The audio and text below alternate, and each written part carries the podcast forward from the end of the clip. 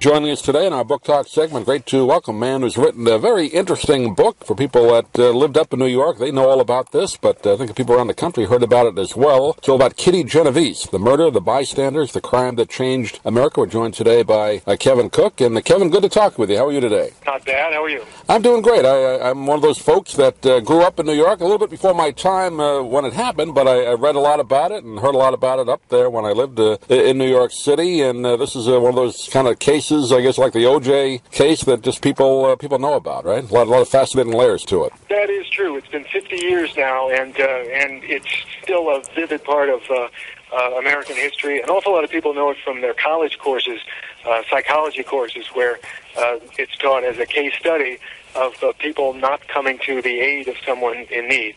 Yeah, the what the Genovese syndrome is that is that the term for it? That's it, yes. And uh, uh, it turns out that the original case uh, is much more complicated than the way it was presented at the time. It was not an instance of 38 people looking out their windows uh, while uh, grisly murder is underway and watching this predator stab Kitty Genovese to death over the course of 30 minutes. That's how it was reported, but uh, that's not really what happened that night. People were confused some were afraid. Some didn't know what was going on. I found it fascinating to uh, try to to uh, unpeel the mystery of what uh, truly occurred in Queens the night Kitty Genovese was killed. Yeah, for those people may not be aware, Kew Gardens area is where it took place. Really kind of almost a suburban area of New York, even though it's in the city in, in Queens, but not known particularly for being a high crime area, right? At least at that time. Just right. Yes, and I think uh, nationally and even internationally it was seen as this New York crime. Uh, it certainly was a New York crime, uh, a metropolitan uh, setting, but not not fire escapes and people looking down and watching the crime unfold beneath them. It was uh, a fairly quiet, leafy neighborhood with very little crime. People left their doors unlocked at night. They left their cars unlocked at night. Um, Kitty Genovese had a little red Fiat that she was very proud of, and she took the time to lock her car. And the few seconds that um, it took her to do that may have put her in greater peril than she would have been otherwise what was fascinating about it, and you really piece it together in a, in a, in a really compelling way. Uh, you talk about her personal life, which a lot of people are going to probably be surprised about. I don't know if you want to talk about it now, but uh, some facts about her uh, personal life that, that I don't think were well known. Well, Kitty was gay, and uh, yeah. that was not well known at all, and it was kept quiet during the trial uh, of, of her killer. It had nothing to do with the crime, since she was she was a random victim, but it certainly had something to do with an interesting life, and I wanted very much for the book to be about her life and not just uh, about her death. Um, her partner, uh, Marianne Zelenko, was awfully helpful to me. Um, they uh, they inhabited this really colorful time when you would go into Greenwich Village and see see Bob Dylan and Dave Van Ronk and their Hootenannies. Um, you could go to the um, they were building a World's Fair that was just about to open in Queens, uh, and uh, if you uh, were on the right uh, street, you might see the Beatles go by on their way from JFK Airport to go on the Ed Sullivan Show. So uh, it was a remarkable time. It was also, I mean, part of the darkness and foreboding of the story is that it was dangerous to be gay in New York City, even in Greenwich Village uh, at the time. So uh, they, it's not a time when you you hold hands with your uh, your girlfriend if you're uh, lesbian, because there are people who would like to beat you up for it. They felt safe, oddly enough uh, safer when they got back uh, to uh, Kew Gardens, got off the train from Manhattan. And uh, of course, uh, safety is the one thing that uh, that wasn't uh, going to be provided for Kitty Genovese that night. Interesting when you when you think about uh, the media today and all those shows and and outlets. Uh, I'm sure that would have been probably the, the, the second lead of that uh, that that story, her lifestyle, right? As, as compared to then. Yes, yeah. yes, but uh, but nobody um, wanted to. Certainly, the prosecution uh, wanted to uh, keep that quiet at the time because they figured they can convict this murderer, uh, and hesitated to have the jury think less of Kitty Genovese because of her uh, her sexual orientation. Mm. Uh, it's uh, things have have certainly changed, and uh, there's been uh, progress in some ways, and, and, not in others, I suppose. You talk about the the killer, and this this guy is uh, is, is, is, something. The way you describe him, Winston Moseley. I mean, uh, some graphic details in the book, and uh, I guess not pleasant to write that, about it, but uh, fascinating nonetheless. What, what what his life is all about, huh?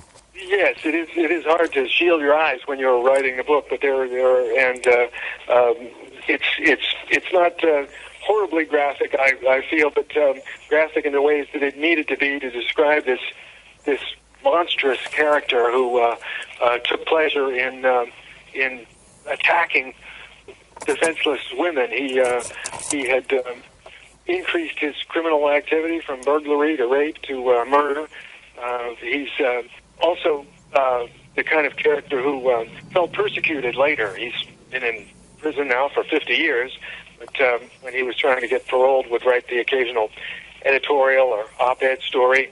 He wrote an editorial for the New York Times in which he claimed that what he had done did a service for society mm. because it alerted us all to the knowledge that uh, we need to help each other when we need help. Yeah, pretty, pretty warped. And uh, I thought it interesting too. You describe he briefly escaped, which uh, you you wouldn't have expected that to be even even to happen. You know, even 50 years ago in New York City. But he isn't escaped that, for a while, didn't he? Yeah, isn't that remarkable? Yes. He. Uh, well, I think uh, I think uh, people who favor the death penalty may wind up pointing to uh, the fact that he was convicted of murder and sentenced to death in the electric chair. That was overturned on appeal. Four years after the crime, he then uh, escapes from Attica and goes on a rampage uh, for four days in uh, Buffalo, in which he rapes two more women. Mm. And it takes uh, it takes 200 plus police officers and FBI agents surrounding an apartment where he has taken a hostage uh, to uh, recapture Winston Moseley, uh, who's still in prison and is now the longest serving prisoner in uh, New York State. Did you get a chance to uh, try and make contact with him in any way uh, to get his uh, thoughts on this book? Or? I definitely tried. He didn't want to talk to me. No. Uh, I wanted to look him in the eye. Uh, he has said that uh, he's getting tired of telling his story. I, you know, I follow his parole hearings, and uh, he says people uh, want to uh, want to tell his story, but they don't tell it the way that he wants to, and uh, it's probably not going to get him out of prison anyway. Yeah. So uh, he stays there, and uh, and I am on good terms with uh, some people in the district attorney's office whose job it is partly to uh, to keep him there every time his parole hearing comes up. Well, it's a fascinating story, and you also kind of weave in a bit uh, of journalism in there as well uh, about uh, the, who became the publisher of the New York Times. That is kind of interesting. We don't have time to really talk about that today, but it's one of those kind of books that it reads like a novel, uh, Kevin. Even though it's a you know a sad, tragic story, but uh, but it's it's a fascinating story to read. Do you have a website people can get a hold of the book? I know it just came out. Uh, it's available wherever you can look for books. It's certainly at Amazon. It's it's at Barnes and Noble. It's at your local bookstore. Um, there is uh, uh, a lot of uh, availability out there, so I hope people who look for Kitty Genovese can find it easily. Great. Kevin, appreciate you taking a few minutes today, and good luck with the book, and we'll talk to you again sometime. Thanks, sir.